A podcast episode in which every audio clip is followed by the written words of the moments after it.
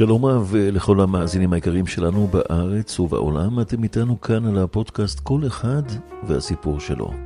אנחנו הפעם עם הסיפור של הכעס.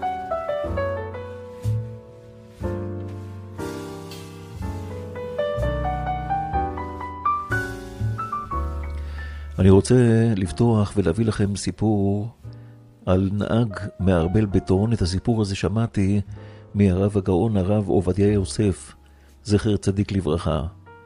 הסיפור, כאמור, הוא על נהג מערבל בטון שהיה מאוד מאוד עצבני וכועס כל היום. היה מסתבך בכבישים עם אנשים, מנסה להידחף גם כשזה מסוכן מאוד. אם מישהו היה מעכב אותו, הוא צופר ומנסה לעלות על אי התנועה בשביל להתקדם קדימה. יום העבודה שלו מתנהל תוך כדי כעס ועצבים. והנה יום אחד הוא מקבל טלפון מהבית שלו, ומבקשים ממנו בני הבית להגיע דחוף הביתה. זה היה ממש לקראת קצה יום העבודה, עוד אה, כעשר דקות יום העבודה מסתיים, והוא צריך לפרוק את המשאית עם הבטון באיזשהו אתר בנייה. הוא החליט שהוא עובר קודם דרך הבית, לראות מה קרה, מה דחוף כל כך. כשהוא מגיע לכיוון הבית שלו, הוא קולט בזווית העין שמישהו חנה לו בחנייה הפרטית שלו. איך זה יכול להיות? מי מעז להחנות בחנייה הפרטית שלו, של הנהג מערבל בטון? ההוא תפס עצבים, הכניס לרוורס, הגיע עם המשפך של המערבל בטון מעל לגג של הרכב שחנה לו בחנייה הפרטית שלו. והרכב הזה רכב חדש, נוצץ. עדיין אפשר לראות את הניילונים על המושבים של הרכב. הוא יצא בעצבים מהמשאית, טרק את הדלת, הלך לקצה המשאית, הפעיל את הסטיקים של המערבל בטון, המערבל מסתובב במהירות, ואז הוא לוחץ על כפתור, מרוקן את כל הבטון במשאית, על הרכב החדש, ממש אנדרטה של בטון. סיים ועלה בעצבים הביתה לראות מה כל כך דחוף. הוא עולה לדירה, מגיע לפני הדלת, פותח את הדלת, מסובב את המפתח, הדירה שקטה וחשוכה. הוא מנסה לראות מה קורה בתוך הדירה, ואז כל האורות בבת אחת נדלקים, כל המשפחה שלו, כ-60 אנשים, קרובים ורחוקים, מזל טוב, עשינו לך מסיבת הפתעה, יחד כולם, קנינו לך רכב חדש, הנה הוא כאן, בחנייה. הם פותחים את החלונות, וכולם מסתכלים למטה.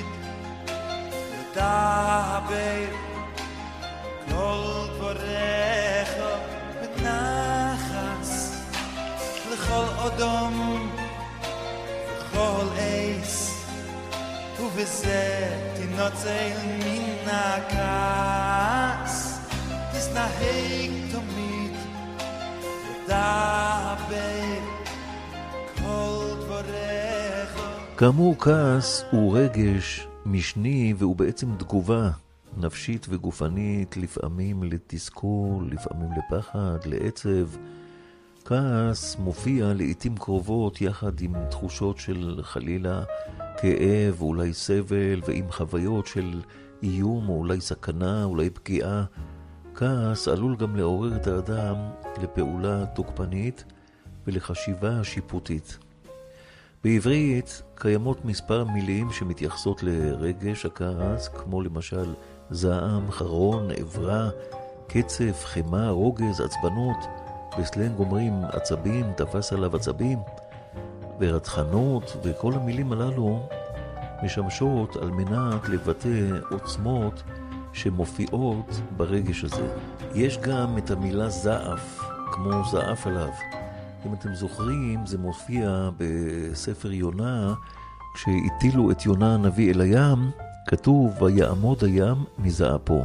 כשהים עמד מזעפו, הים בעצם נרגע. אז יש לנו את המילה זעף גם כן. עכשיו, הכעס מתעורר לפעמים כתגובה של לחץ. אם אתה לוחץ מישהו, אז הוא כועס עליך שאתה בכלל לוחץ אותו.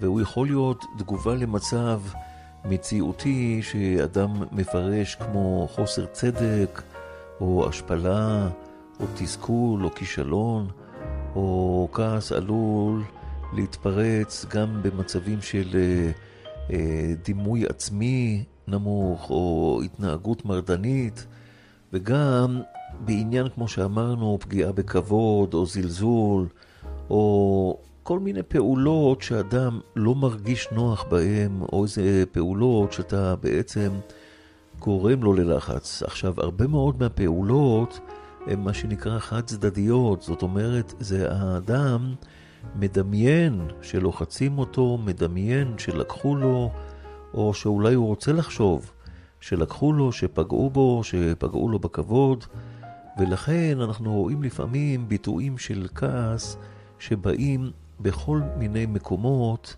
וגורמים אחר כך לאלימות גדולה מאוד, כי הצד השני בכלל לא מבין על מה ולמה כל הקצף, הרוגז, הזעם, התרעומת, הזעף של האדם הזה שבא לצעוק עליו. מדברים כאן בפודקאסט הזה לא בשביל לתת איזה מוסר לאנשים אחרים, אנחנו מדברים קודם כל אל עצמנו. אנחנו לומדים בעצמנו את הנקודה, רוצים להשתפר בעצמנו. אז כמו שאמרנו, חז"ל גינו את האנשים הכעסנים, ואמרו שלכל הכועס, כל מיני גיהנום שולטים בו. אז אנחנו נסביר את זה. זה מסכת נדרים מובא. ואמרו שכל הכועס, אם נביא הוא, נבואתו מסתלקת ממנו. ואם חכם הוא, חוכמתו מסתלקת ממנו.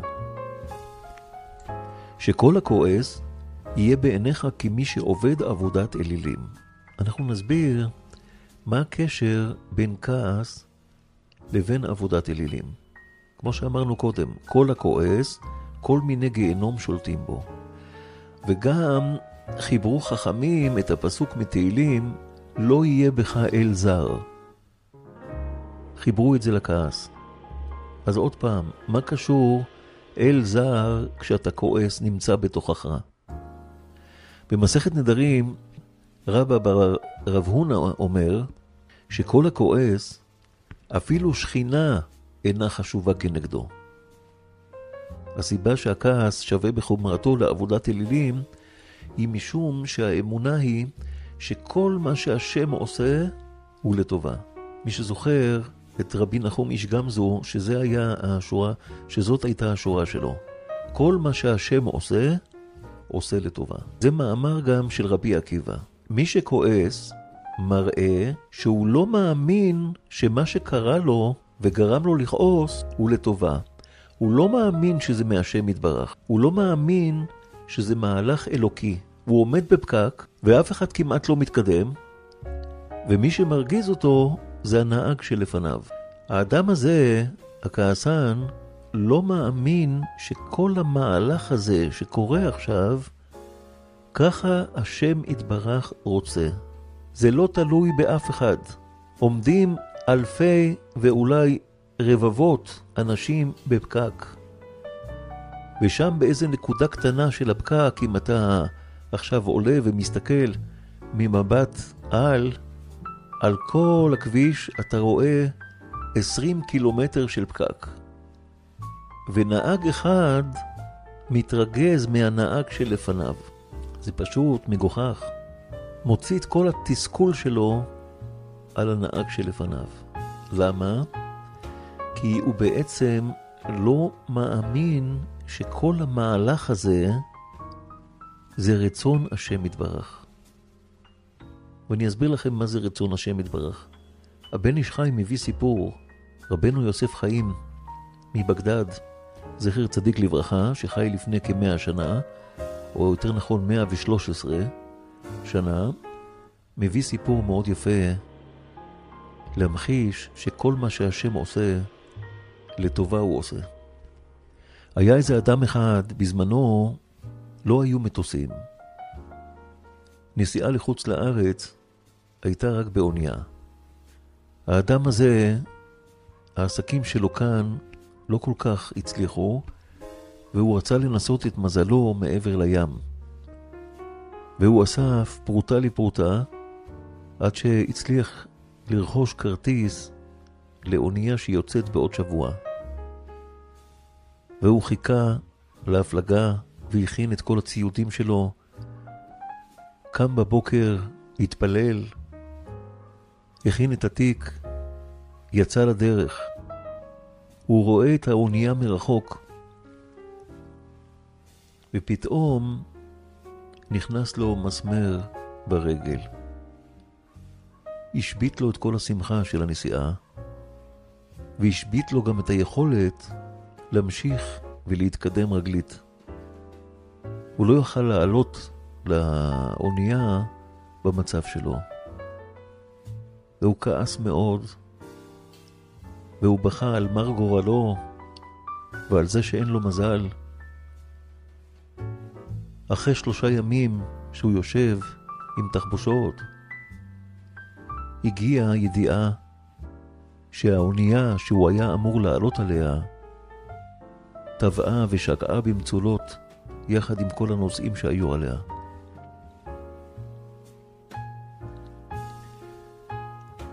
אז מה עכשיו הבן אדם הזה יחשוב על המסמר? המסמר קודם היה מכשול גדול מאוד לעלות לאונייה. ועכשיו הוא בעצם הסיבה שהוא נשאר בחיים. אז אנחנו לא יודעים חשבונות שמיים, ולכן, אם אנחנו עומדים באיזשהו פקק ונמצאים בכביש, צריכים להאמין בשם יתברך שכל מה שהשם עושה, לטובה הוא עושה. ואם יש איזה עיכוב, כנראה שככה צריך להיות. והנהג לפניי לא אשם. יש לפני הנהג הזה עוד 700 אלף מכוניות. גם אם הנהג הזה יזוז לגמרי הצידה ויחנה בשוליים, הבעיה לא תיפתר. זאת לא הבעיה. המכונית של הנהג הזה לא היא הבעיה. ואם אנחנו נבוא בגישה כזאת, שכל מה שהשם עושה, לטובה הוא עושה, אז כבר האווירה תשתנה. ועכשיו יותר קל להבין, כל הכועס, כל מיני גיהנום שולטים בו. ברגע שאתה כועס על מהלך מסוים, אתה בעצם לא מאמין שהמהלך הזה הוא משמיים. אומר האדמו"ר מקוצק, שכל עלה שנושר מאיזה עץ, יש השגחה פרטית כמה סיבובים העלה הזה יעשה באוויר עד שהוא ייפול למטה על האדמה שם ליד העץ, ובדיוק תעבור שם תולעת שצריכה את העלה הזה כמזון, והכל בהשגחה. כותב הרמב"ם בספר המדע, הלכות דעות פרק ב', הלכה ג' הכעס מידה רעה היא עד למאוד, וראוי לאדם שיתרחק ממנה עד הקצה האחר, וילמד עצמו שלא יכעוס, ואפילו על דבר שהוא ראוי לכעוס עליו. כל הכועס כאילו עובד עבודת כוכבים.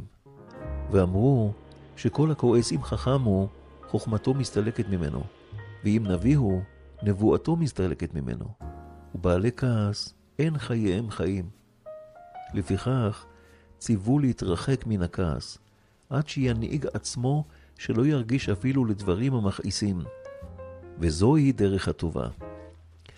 אגב, הרמב"ם, השיטה שלו הייתה, למשל, אם יש איזו מידה שרוצים לתקן, שילך לגמרי עד הצד השני. ייקח את עצמו לצד השני עד הקצה. שיתרחק מן הכעס כל כך, עד שלא ירגיש אפילו לדברים שמכעיסים אותו.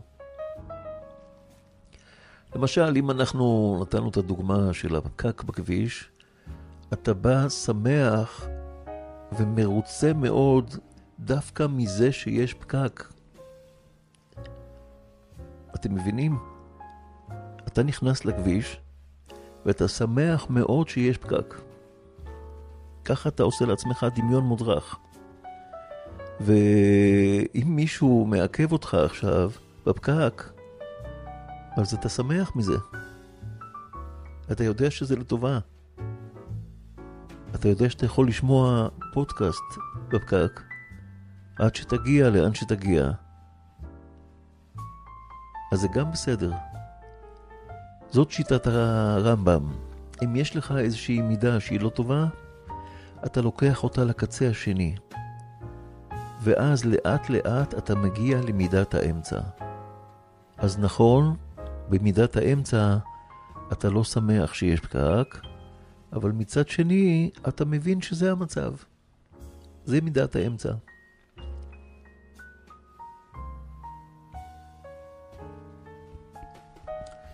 הרבי מלובביץ', שיש לו ספר, או יותר נכון סדרה של ספרים, גרות הקודש. מכתבים שהרב מלובביץ', זכר צדיק לברכה, רבי מנחם מנדל שניאורסון, אה, מכתבים שנתן תשובות לאנשים ששלחו אליו כל מיני שאלות במשך השנים בעניינים של כעס, הוא קיבל מכתבים והוא נותן שתי עצות שכתב הרב לאנשים בזמנים שונים. הראשון היה לגבר, והשני היה לתלמידה צעירה. הראשון היה ככה, כותב לו הרב לאותו גבר שיש לו מידת הכעס, להמתין ולא להביע את הכעס או הגאווה בדיבור, שעל ידי זה התחושות לא צוברות תאוצה, כפי שרואים במוחש. למשל עכשיו מישהו אמר לך איזה משהו, וזה מאוד מכעיס אותך. אז כותב הרבי מלובביץ', להמתין ולא להביע את הכעס או הגאווה. גאווה מלשון גאות, כמו גאות ושפל בים, גאות זה שהים עולה, להמתין ולא להביע את הכעס או הגאווה בדיבור. למה? שעל ידי זה התחושות לא צוברות תאוצה. זאת אומרת, אתה באיזשהו מקום, בסלנג, אתה מחמם את עצמך להיכנס לוויכוח. אתה לא שם לב. לתלמידה הוא כותב, תקיימי את המצווה המופיעה בשולחן ערוך, שכאשר פוגעים בכבוד מישהו, אפילו אם הדבר נעשה מתוך כעס, יש להתנצל בפניו ולבקש מחילה גמורה. קשה לאדם בטבעו להתנצל, ובכל זאת, תתגברי על הקושי ותעשי זאת. כך, בכל פעם שתעמדי לכעוס, תזכרי שלאחר מכן יהיה עלייך להתגבר ולבקש סליחה, והדבר יעזור לך להחליש את מידת הכעס. מספר פעמים הרבי יעץ למתמודדים ולמתמודדות עם תחושת הכעס ללמוד את פרק מ"א בספר התניא של האדמו"ר הזקן, שניאור זלמן מילדי, שכותב בספר התניא, הטעם שחז"ל ישבו בחומרתם את הכעס לעבודה זרה הוא אני מצטט מספר התניא, לפי שבעת כעסו נסתלקה ממנו האמונה. כי אילו היה מאמין שמאת השם יתברך הייתה זאת, לא היה בכעס כלל.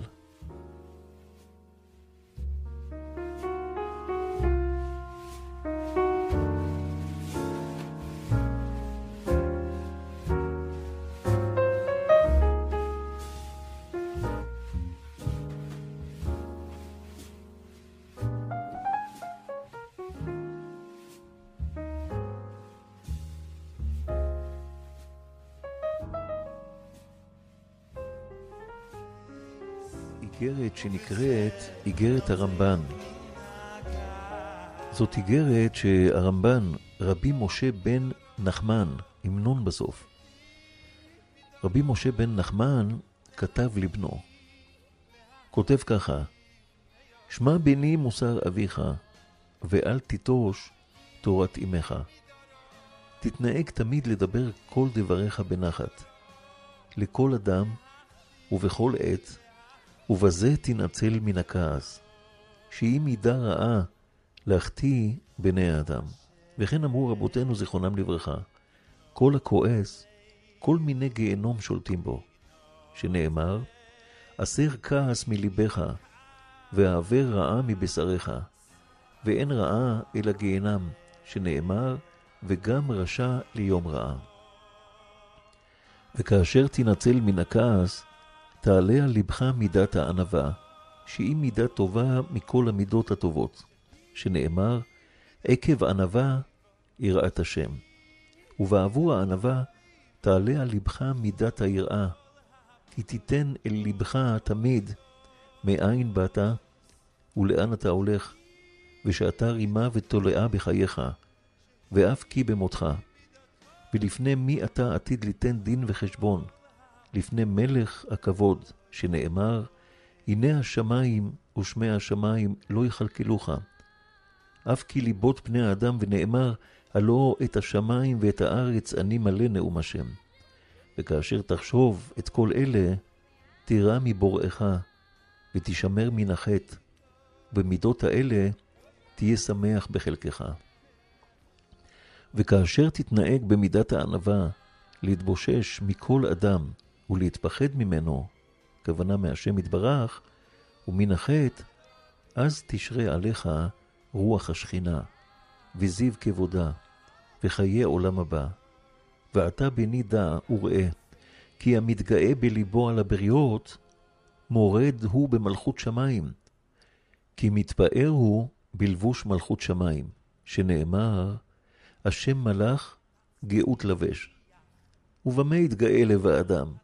אם באושר, השם מוריש ומעשיר, ואם בכבוד, הלא לאלוהים הוא, שנאמר, והאושר והכבוד מלפניך. ואיך מתפאר בכבוד קונו? ואם מתפאר בחוכמה, מסיר שפה לנאמנים, וטעם זקנים מכך, נמצא, הכל שווה לפני המקום ברוך הוא, כי באפו משפיל גאים, וברצונו מגביה שפלים. לכן, השפיל עצמך, וינשאך המקום. על כן, אפרש לך איך תתנהג במידת הענווה ללכת בה תמיד. כל דבריך יהיו בנחת, וראשך כפוף, ועיניך יביטו למטה לארץ, ולבך למעלה. ואל תביט בפני האדם בדברך עמו, וכל אדם יהיה גדול ממך בעיניך. ואם חכם או עשיר הוא, עליך לכבדו. ואם רש הוא, ואתה עשיר או חכם ממנו, חשוב בלבך כי אתה חייב ממנו והוא זכאי ממך, שאם הוא חוטא, הוא שוגג, ואתה מזיד. בכל דבריך ומעשיך ומחשבותיך ובכל עת, חשוב בלבך כאילו אתה עומד לפני הקדוש ברוך הוא, ושכינתו עליך, כי כבודו מלא העולם, ודבריך יהיו באימה, וביראה כעבד לפני רבו, ותתבייש מכל אדם. ואם יקראך איש, אל תענהו בקול רם, רק בנחת כעומד לפני רבו. והווה זהיר לקרות בתורה תמיד, אשר תוכל לקיימה. וכאשר תקום מן הספר, תחפש באשר למדת, אם יש בו דבר אשר תוכל לקיימו, ותפשפש במעשיך, בבוקר ובערב, ובזה יהיו כל ימיך בתשובה. ואסר כל דברי העולם מלבך בעת התפילה, ואכן לבך לפני המקום ברוך הוא, וטהר רעיוניך, וחשוב הדיבור קודם שתוציאנו מפיך. וכן תעשה כל ימי חיי הבלך, בכל דבר ודבר, ולא תחטא. בזה יהיו דבריך, ומעשיך ומחשבותיך ישרים, ותפילתך תהיה זכה וברה ונקייה, ומכוונת ומקובלת, לפני המקום ברוך הוא, שנאמר, תכין ליבם, תקשיב אוזניך. תקרא האיגרת הזאת פעם אחת בשבוע, ולא תפחות, לקיימה וללכת בה תמיד אחר השם יתברך, למען תצליח בכל דרכיך, ותזכה לעולם הבא הצפון לצדיקים. בכל יום שתקראנה, יענוך מן השמיים, כאשר יעלה על לבך לשאול עד עולם. אמן סלע. למען תצליח בכל דרוכך אוי אוי אוי ותזכה ליום הבו אוי אוי אוי ותזכה ליום הבו למען תצליח למען תצליח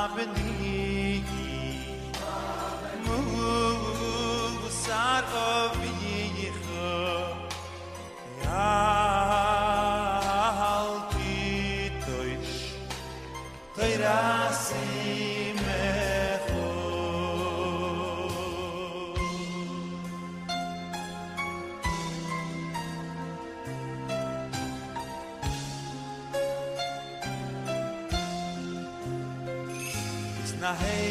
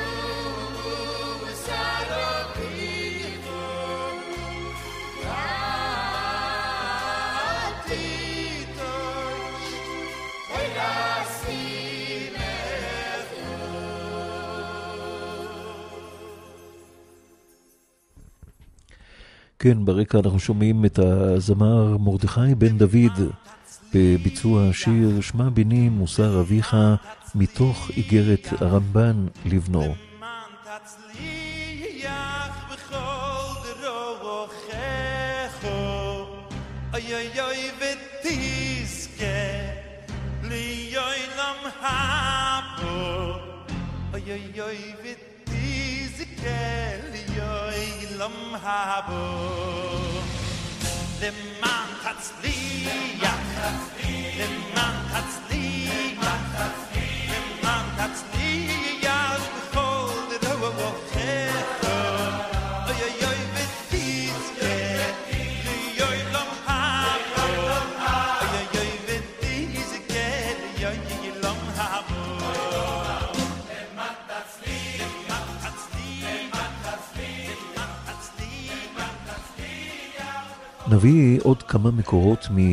מדברי חז"ל בעניין הכעס. דברים קצרים ויפים.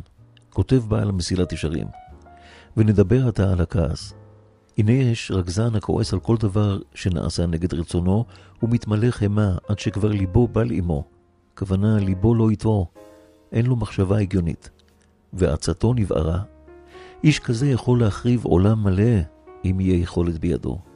כי אין השכל שולט בו בכלל, והוא שר טעם ממש ככל החיות הטורפות. והוא מסוגל לעבור כל מיני עבירות, אם חמתו תביא אותו לכך. כי כבר אין לו מניע אחר מלבד כעסו, ואל אשר יביאהו ילך. בקצרה, כותב בעל מסילת ישרים, שהרגזן, הכעס שלו מוליך אותו, הוא בכלל לא באזור של היגיון, לא באזור של מחשבה, הוא נמצא באזור מאוד מאוד מסוכן, והוא יכול להגיע מאוד מאוד נמוך בעבירות שהוא עושה, מקומות שהוא לא תכנן מלכתחילה, וזאת הסכנה. כותב בעל ארוחות צדיקים, ואתה רואה בני אדם, כשהם כועסים וממשיכים בכעסם, אינם שמים ליבם למה שעושים, ועושים הרבה עניינים שלא היו עושים בלא הכעס. כי הכעס מוציא שכלו של האדם מקרבו. כעס מתגבר על ההיגיון. כותב גם, אמר החכם, מי שכעסו בו במחשבה, תראה עליו את היישוב וההדר. נסביר. אדם שהבן שלו נגע בשקע החשמלי, ילד בן שלוש, הוא עושה את עצמו כועס עליו. הוא לא באמת כועס, אבל הוא עושה, הוא מראה פנים כועסות, שהילד ייקח את הדברים ברצינות, אבל הוא חוזר מיד לחשבונות שהוא עשה קודם. הוא היה שקוע קודם בחישובים מסוימים נגיד.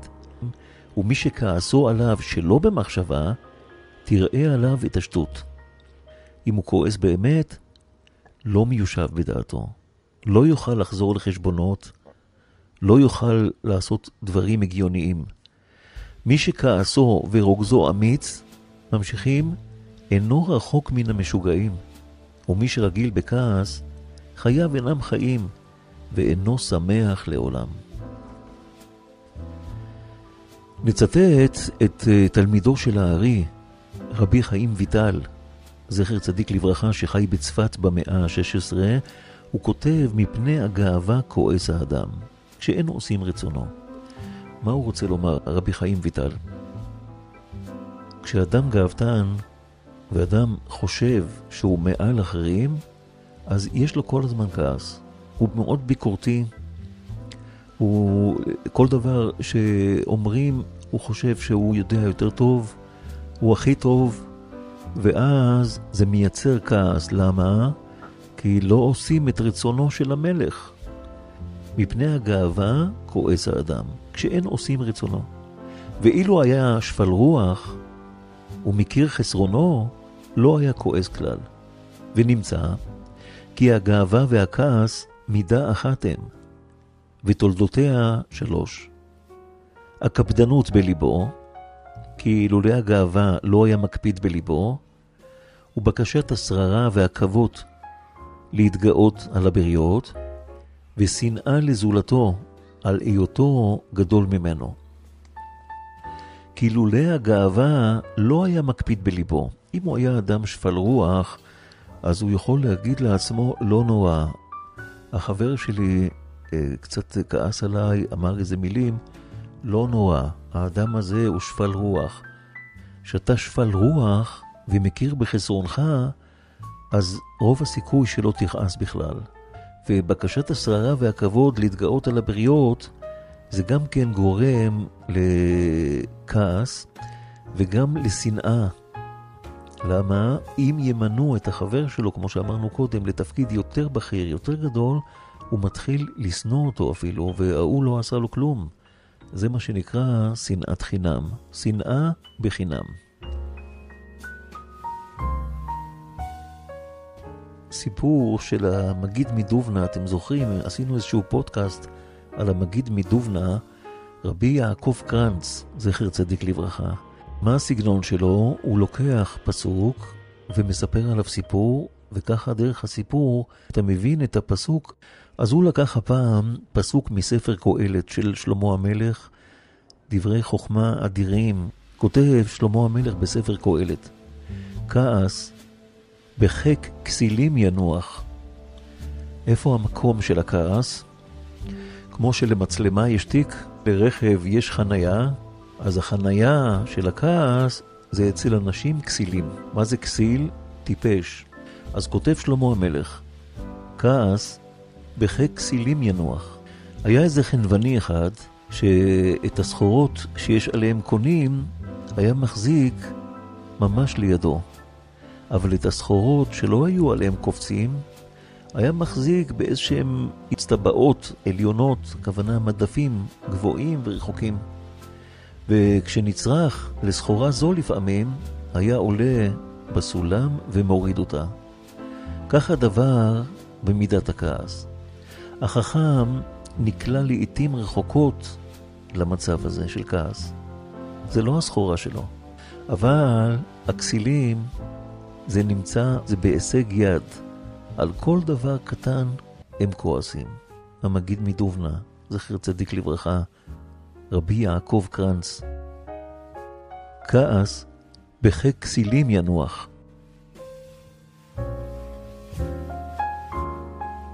דברים מרבנו תם, שהוא נכד רש"י, מתוך ספר שנקרא ספר הישר מהמאה ה-12. סיבת הכעס, הוא כותב, יהיה ממיעוט יישוב הדעת. אין לו, אין לו יישוב הדעת, זה מתקשר, זה שלח הודעות, לזה צריך לחזור, פה צריך לשלם משהו, פה צריך לקחת איזה חוב ממישהו. אין לו יישוב הדעת. ברגע שלאדם אין יישוב הדעת, אז נכנס הכעס, אומר רבנו תם. וכל זה מפני שלא יכיר כמה מידה מגונה היא הכעס, ולא יכיר כמה מעלות טובות יש בערך אפיים. מה זה ערך אפיים? אדם שמעריך אפו, הכוונה סבלני. על השם יתברך כתוב ערך אפיים. מי שיוצא לו להיות בכיפור בבית הכנסת, אז אנחנו חוזרים שם על אה, המידות של השם יתברך. שם כתוב, השם השם אל רחום וחנון, ערך אפיים ורב חסד ואמת. השם יתברך לא פועל ישירות. בן אדם עשה עבירה, הוא לא ישירות מקבל עונש. השם ערך אפיים, הוא נותן לבן אדם זמן מסוים להתעשת, לחשוב על הדברים שהוא עושה, לחשוב על הדברים שהוא עשה. ואולי האדם הזה עוד יתקרב קצת ויתחזק ויתחיל לשמור מצוות, אז זה נקרא השם השם, אל רחום וחנון, ערך אפיים ורב חסד ואמת. גם אנחנו לומדים מהמידות של השם יתברך. מה רוצה לומר רבנו תם? נקרא את הכל ברצף. סיבת הכעס יהיה ממיעוט יישוב הדעת, ומפני שלא יכיר כמה מידה מגונה היא הכעס, ולא יכיר כמה מעלות טובות יש בארך אפיים. כי כל המאריך אפו לעולם לא יתחרט. עוד כותב צדיק, בעל ספר מענה רך, כותב ככה: הכעס מעורר את החמימות הנמצאת בגוף, עד שיתהווה בו סוג ממיני הקדחת. ובפרט האנשים שהם נוחים לכעוס על כל סיבה קטנה, גורמים לבריחת הדם מהשטח החיצוני אל החלקים הפנימיים שבגוף, ופניהם מתחברים, והלב דופק ורועד בחוזקה, ונופלים לחולאים רבים שאין להם שום תרופה, חס ושלום.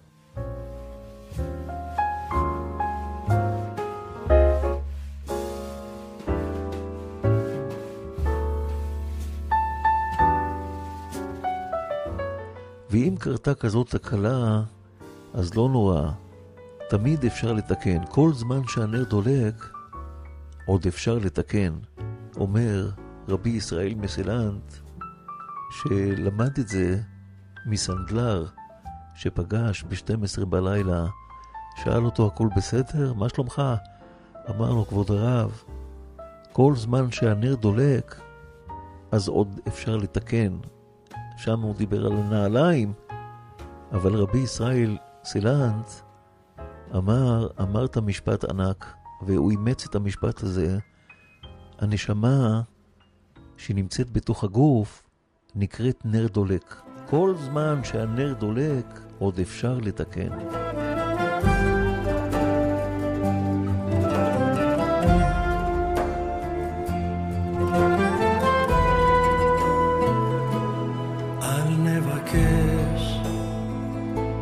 הכל לדעת, אל נסתקרן לגבי המחר. יש לפעמים שסיבה לא נודעת, יש לפעמים שנסתר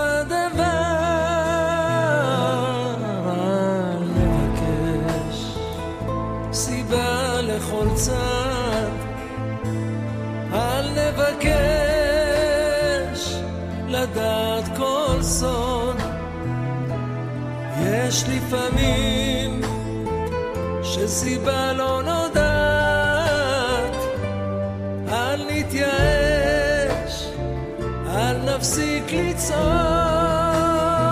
יש דברים נסתרים, לא נביא לא נעשה גם דברים שנראים בלי סיבה. לא צריך כל דבר לחקור ולשאול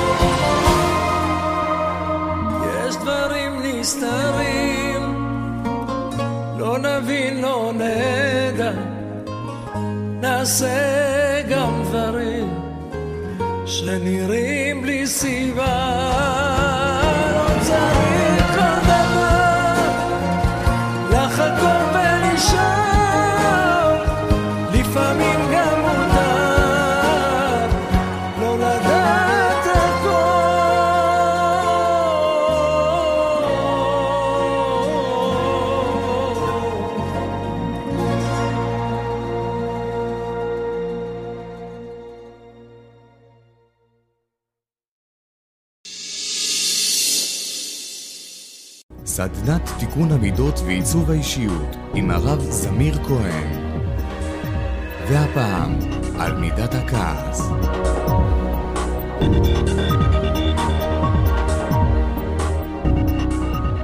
שלום וברכה וערב טוב. הנושא שלנו היום, נושא שמביך אנשים רבים, גם מבחינת ההגדרה של הדברים וגם מצד דרכי ההתמודדות.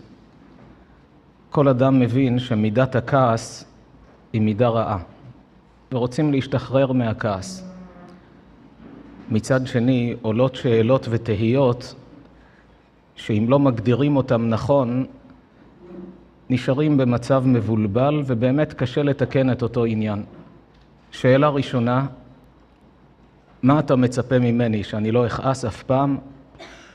ואם אני צריך שינוי בסביבה, אני רוצה שהילדים ישתנו, אני רוצה שבעלי ישתנה, אני רוצה שרעייתי תשתנה, או השכנים, או במקום העבודה, אז מה, לא לכעוס אף פעם? אם לא אכעס, דברים לא יזוזו. אני כועס, אנשים נלחצים, משתנים.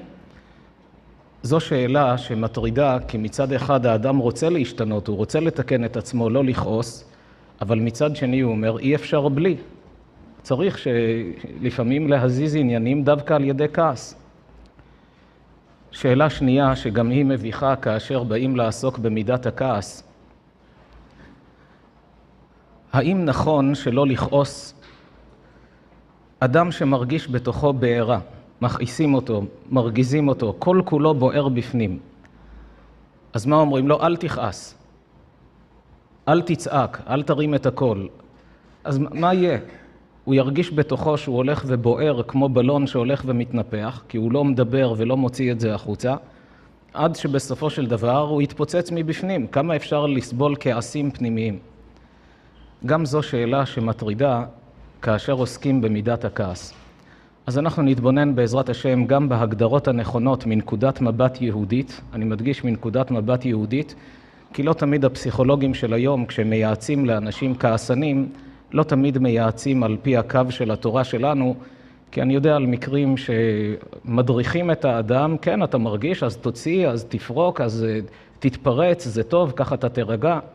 הקו הזה מנוגד לתורה. אלא מה יבוא האדם וישאל, אז מה אתה רוצה, שאני אבער בתוכי עד שאני אתפוצץ? אז נראה את ההדרכה של התורה שמלמדת את האדם כיצד לא לבעור מבפנים. לא רק איך לא להראות כעס כלפי חוץ, אלא איך להתמודד מנקודת מבט פנימית על ידי התבוננות נכונה, ולהגיע למצב של רוגע, של שלווה, של איזון, גם ברגעים קשים שאחרים באותה שעה לא מחזיקים מעמד ומתפרצים, אבל כשיש התבוננות פנימית, מבנה מחשבתי נכון, ניתן להשיג פתרונות לכל מה שאנחנו זקוקים, מבלי להגיע לבעייתיות הזו של מידת הכעס. אז אנחנו נתבונן בעניין הזה גם מהיבט החסרונות של מידת הכעס, כי כל מידה שרוצים לתקן אותה, חייבים קודם כל לרצות להשתנות. אדם שלא מרגיש צורך עז בתוכו להשתנות, הוא לא יצליח להשתנות. תיקון המידות זה עניין לא קל. כדי לשנות הנהגה, בפרט ככל שאדם מתבגר יותר ורגיל יותר, זה כמו עץ. כשהעץ רך, אפשר יותר לכוון אותו. לאחר שהוא כבר גזע יציב, ככל שהשנים חולפות, יותר קשה לזוז, יותר קשה להשתנות. יש כאן כבר גזע. אבל עדיין הקדוש ברוך הוא נתן כוחות לאדם שהוא לא כמו גזע של עץ שאי אפשר להזיז. כאן אמנם ככל שהשנים חולפות יותר קשה, אבל תמיד אפשר לתקן, תמיד אפשר להשתנות, תמיד אפשר להגיע לשלמות האנושית שביד האדם להגיע אליה. אז אנחנו נתבונן גם בהתבוננות בקטע הזה של החסרונות שיש במידת הכעס, מה אנחנו מפסידים כדי להגדיל את המוטיבציה שלנו להשקיע בעניין. לאחר מכן נעבור להתבוננות כיצד ניתן לשמור על רוגע פנימי גם כאשר יש מסביב קשיים והתמודדויות שלא קל לעמוד בהם, ואחר כך נעבור לכמה עצות מעשיות, כי כעס הוא קשה יותר ממידות אחרות מההיבט הזה שאין זמן להתכונן. יש מידות שעוד יש זמן להתכונן, יש זמן לחשוב, אבל הכעס זה פתאום בא. קורה משהו מסביב, וזה מאורע שלא מוצא חן בעיני האדם, מרגיש שהחבית דלק הפנימית פתאום נדלקה והכל בוער, הוא לא בשליטה באותה שעה. אז נראה גם כמה עצות טובות כיצד להתמודד עם כעסים מעבר לעניין של ההתבוננות. לפעמים עצה אחת שהאדם שומע מדברי חז"ל, או אפילו מהוריו. יש לדורות הקודמים פתגמים בשפות שונות, שיש בהם המון חוכמת חיים.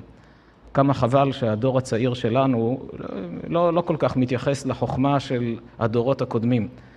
אני חושב שכל עדה צריכה ללקט את המשפטים החכמים של העדה שנמסרו במשך הדורות, ולהוציא ספר של כל הפתגמים היפים של העדות השונות. ישנו מעשה ידוע, כל אדם יכול להעיד על מצבים שמשפט חכם אחד ששמע מאביו כשהיה ילד, כמה עזר לו במשך החיים כשנתקל באותו עניין. אגב, זה מחייב גם אותנו כהורים להעביר משפטים יפים לילדים. יש משפטים קצרים, חכמים, מפרקי אבות, ממקורות שונים, פתגמים של דורות. זה דבר שיכול לעזור לילד בעתיד. לא טוב שילד ירגיש שאבא זה רק מי שמארגן כספים לכלכלת הבית. צריך לדעת שאבא הוא דמות ערכית, הוא דמות רוחנית, הוא דמות מחנכת, דמות שמעבירה מסרים, כך גם האימא. מספרים, זה מעשה ידוע,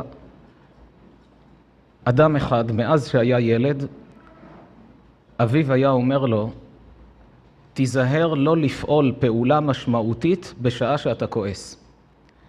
גם אם ברור לך שזה נכון, שאתה כועס בצדק וכך צריך לעשות, תישן על זה לילה.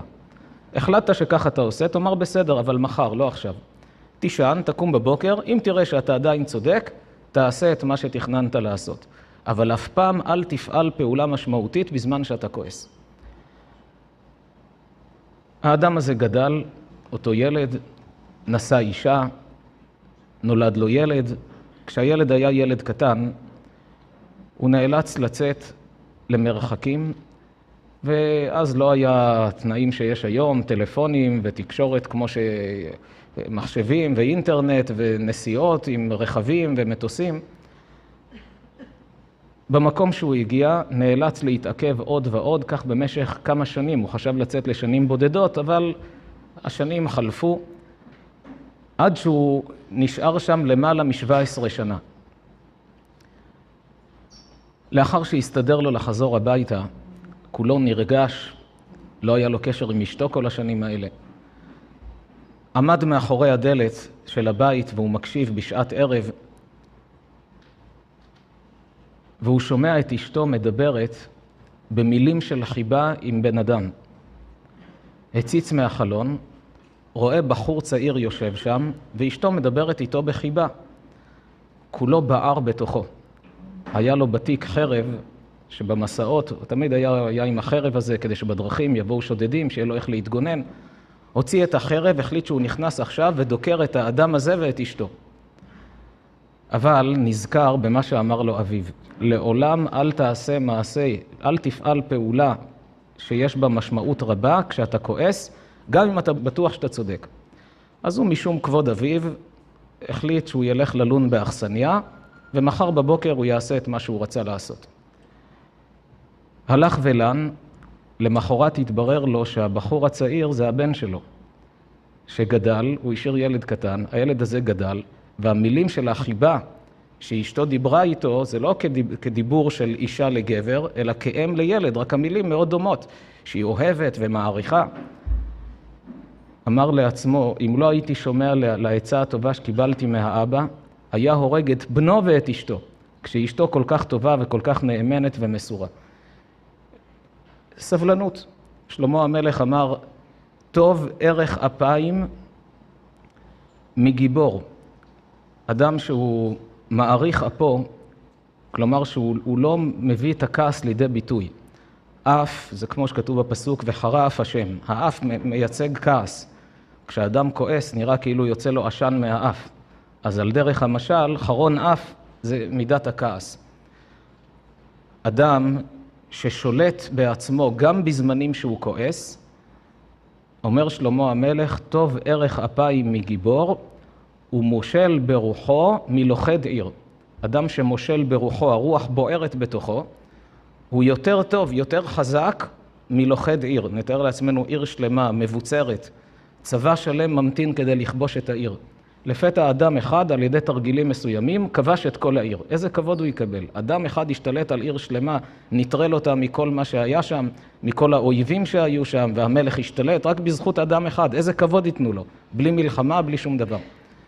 אומר שלמה המלך, טוב ערך אפיים מגיבור, אדם שיודע להעריך אפו, הוא יותר טוב מגיבור חיל שיש לו שרירים, ומושל ברוחו מלוכד עיר. כי לפעמים זה יותר קשה. יותר קשה לאדם למשול ברוחו, לשלוט בבעירה הפנימית שיש בו, זה יותר קשה מאשר לכבוש עיר שלמה. לכן שלמה המלך משבח ומחמיא לאותו אדם שמצליח לשלוט בעצמו גם ברגעים קשים של כעס. אז אנחנו נפתח קודם כל בהתבוננות בדברי חז"ל, מהם החסרונות של הכעס, כי ככל שהמוטיבציה יותר גדולה לפעול באותו עניין, יודעים כמה אנחנו מפסידים באותו דבר, כך יש לנו יותר כוחות להתמודד אפילו ברגעים קשים. נפתח בדברי האריזל בשער הגלגולים. בספר מפתחות לחיים יש פרק שלם שהבאנו שם על מידת הכעס, אז יש כאן לקט של כמה מאמרים בעניין הזה.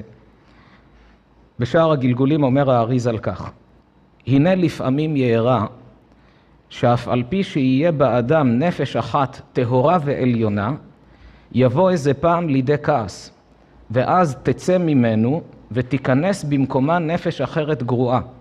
וכיוון שהדבר כך, אפשר גם כן שיימשך מזה עוד דבר אחר, והוא, כי אם עד עתה הייתה מזומנת לאיש הזה איזו אישה בת זוגו, כיוון שנתחלפה נפשו וניתנה לאיש אחר, אותו האיש ייקחנה. האריזל כבר נותן זעזוע גדול מה המשמעות של כעס. כשהאדם כועס, ממד מסוים מהחלק הרוחני שבו, מהנפש שבו, מהנשמה, הוא יכול לאבד את זה, יכול לסלק. כי אותה נפש גבוהה ורוחנית לא יכולה לשאת את הבעירה של הכעס. כשאדם כועס, הוא מתמלא בסוג של אנרגיה שלילית, של סוג, זוהמה רוחנית נקרא לזה, סוג של לכלוך. ונפש שהיא גבוהה לא יכולה לסבול את, ה, את הלכלוך הזה, היא בורחת. אבל הוא צריך לחיות, אז מקבל נפש נמוכה. אומר האריזל, על כעס שהאדם כועס, יכול להפסיד את בת זוגו, אלא אם כן אחר כך יעשה על זה תשובה, שיתחרט על כך ויתקן את עצמו, אז שוב הוא מתנקה ואותה נפש חוזרת לעצמה. פה כבר נתן לנו טעימה עד כמה מבחינה רוחנית ההשפעה של הכעס היא הרסנית ומזיקה לאותו אדם. עד שיתקן את עצמו. בכלל, חז"ל אומרים, כל הכועס יהיה בעיניך כאילו עובד עבודה זרה. כל הכועס, כל מיני גיהינום שולטים בו. כמה וכמה משפטים יש בחז"ל, משפטים נדירים מאוד שלא אמרו אותם על דברים אחרים. מה פירוש כל מיני גיהינום שולטים בו? גיהינום זה משל לכל מיני צרות שהאדם יכול לקבל כשהוא עדיין פה בעולם הזה, כל מיני גיהינום. חז"ל לקחו את זה כמשל ואמרו, האדם הזה חי פה, הוא לא בעולם הבא, אבל אם הוא כועס, יכול להביא על עצמו מחלות גוף, מחלות נפש. ידוע, כשהאדם שמח, המערכת החיסונית שבגופו פורחת. כשהוא מחייך, צוחק, מאושר, רגוע, הכדוריות הלבנות שבדם מתרבות. אם חיידקים תוקפים לו את הגוף, הוא מתרפא הרבה יותר מהר. הרי כולנו לא מודעים כמה ניסים אנחנו עוברים כל רגע. בתפילת שמונה עשרה אנחנו אומרים במודים, מודים אנחנו לך וכולי, ועל ניסיך שבכל יום עמנו. אנחנו מודים לקדוש ברוך הוא על הניסים שאתה עושה כל יום. יבוא אדם ויאמר, לא ראיתי שום נס ב-24 שעות האחרונות. אם היינו יודעים מה מתחולל אצלנו בתוך הגוף, היינו רואים כמה ניסים יש בכל יום. כמה אויבים של חיידקים ומחלות פולשים, ואיך מערכת החיסון מנטרלת אותם, ואנחנו לא מודעים לזה בכלל. הקדוש ברוך הוא בחסדו נתן לנו מערכות הגנה, מערכות חיסון, שפועלות מעליהם. אדם שנמצא במצב רוח טוב, אדם שהוא שמח, מתוך אמונה, מתוך ביטחון בקדוש ברוך הוא, כמו שנראה בהמשך, איך להגיע למצב שעל אף כל הקשיים, לא להגיע למצב של כעסים חיצוניים וגם לא פנימיים. כמה שאדם רגוע ושמח, מקבל יותר בריאות בעולם הזה. המערכת החיסונית שבו פועלת טוב יותר. תאי הגוף שלו מתחדשים בצורה יותר טובה. הוא רענן, מרוויח בריאות הגוף. אבל לא רק בריאות הגוף, גם בריאות הנפש. כשהנפש לחוצה יותר מדי, כועסת על כל דבר, יש גבול כמה היא יכולה לשאת. כמו כל דבר, אתה יכול לשים מסעות, אבל כשזה יותר מדי, בסוף השולחן קורס. כמה אפשר להעמיס עליו? בסופו של דבר הוא נשבר. גם הנפש יכולה לשאת קשיים, להתמודד עם מצבים שונים, אבל מי שלא עובד על מידת הכעס ועל כל דבר כועס ומתפרץ, בסופו של דבר הנפש קורסת. הוא מגיע למצב שאין לו כוחות להתמודד, נכנס לעצבות, לדיכאונות, רואה את כל העולם באור שחור, נראה לו שהכל גרוע וכולם שונאים אותו וכולם נגדו. אבל ככל שנחנך את עצמנו ואת ילדינו עוד מהגיל הצעיר, איך להתמודד עם כעסים בצורה נכונה, לא להגיע למצב של בעירה פנימית כזו, של כעס כל כך גדול, אדם כזה מקבל גם בריאות נפש. יש לו יותר רוגע, יותר שלווה, יותר כלים להתמודדות עם מצבים שונים. נראה עוד פסוק, רשע כגובה אפו בא לדרוש, אין אלוהים כל מזימותיו. פסוק בתהילים. דוד המלך אומר, רשע כגובה אפו, לפי הגובה של הכעס שלו, בא לדרוש. מה פירוש בא לדרוש? את מי הוא לא דורש? הוא לא דורש את אלוקים, כמו שהוא ממשיך ואומר, אין אלוהים כל מזימותיו.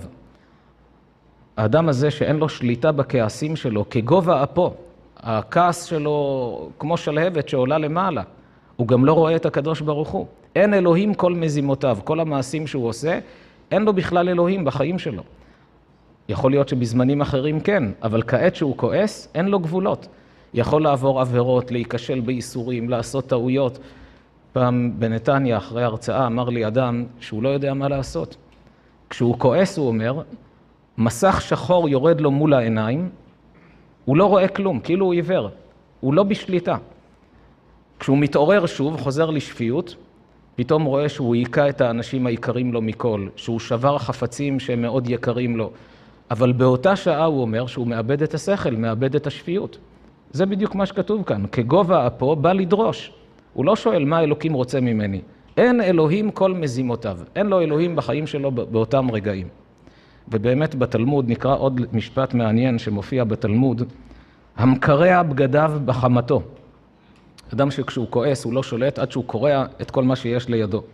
והמשבר כליו בחמתו, והמפזר מעותיו בחמתו, כשהוא כועס, זורק את הכסף, קורע דברים, שובר כלים, יהא בעיניך כעובד עבודה זרה. מה הקשר? שכך אומנותו של היצר הרע. היום אומר לו עשה כך, ולמחר אומר לו עשה כך, עד שאומר לו עבוד עבודה זרה והולך ועובד. כלומר, היצר הרע יודע שאם הוא יבוא מיד לאדם ויאמר לו, לך תתנצר, לך תעבוד עבודה זרה, יגיד לו, מה, אתה נורמלי? מה לי ולדברים האלה? אז מה הוא עושה? מתחיל להפיל אותו בדברים קטנים, וגורר אותו מדבר לדבר. מה הקו שמוביל את היצר הרע להכשיל את האדם? אל תשלוט בעצמך. אדם ששובר כליו, זה אומר שהוא לא שולט, הרי עבדת. עד שהשגת את הכסף וקנית את החפצים האלה, אתה טרחת עליהם. איך אתה שובר את זה? לא חבל לך, אחר כך תצטרך לעבוד עוד, לאסוף כסף, לקנות שוב. מפזר את הכסף, שובר כלים, קורע בגדים. זאת אומרת שהאדם הזה לא שולט בעצמו. אדם שהוא בלי שליטה עצמית, היצר הרע יודע, זה כבר נמצא אצלי בכיס. היום אני אומר לו תשבור את הכלים, מחר אני אומר לו דבר אחר, אני אוריד אותו. אני כבר אמצא איך להביא אותו אפילו למצב שאומר לו לך ועבוד עבודה זרה. לכן אומרים חז"ל, מראש צריך להיזהר בדברים שנראים קטנים, אז שברתי חפץ.